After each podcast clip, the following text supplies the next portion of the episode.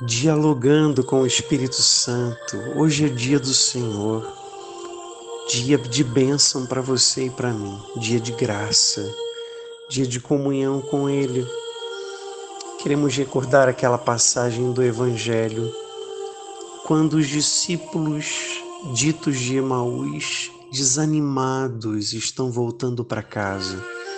Era um domingo também e Jesus inesperadamente cruza o caminho deles.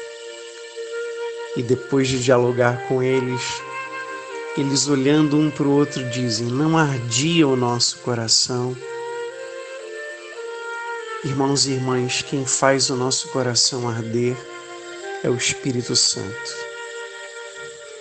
Peça essa graça a Ele hoje, que o teu coração se reacenda novamente que a fé e o amor queimem novamente dentro de você, porque o Espírito Santo é real, é vivo, é operante e é Ele que faz o nosso coração arder.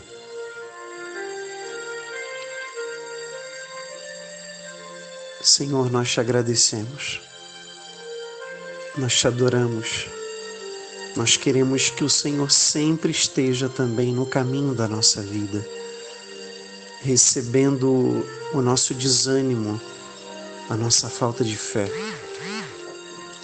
a nossa vontade de desistir, mas renovando-nos por dentro pela graça do Espírito Santo. Abençoar esse domingo, dando-nos corações que creem, que esperam e que amam. Amém. Aleluia.